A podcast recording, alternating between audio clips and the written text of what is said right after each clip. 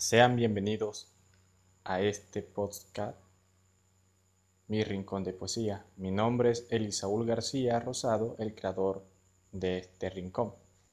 Aquí encontrarás poemas, reflexiones y una que otra locura. Espero y todo este nuevo viaje que emprenderemos sea de su total agrado. Así que disfrútalo al máximo y gracias por estar aquí.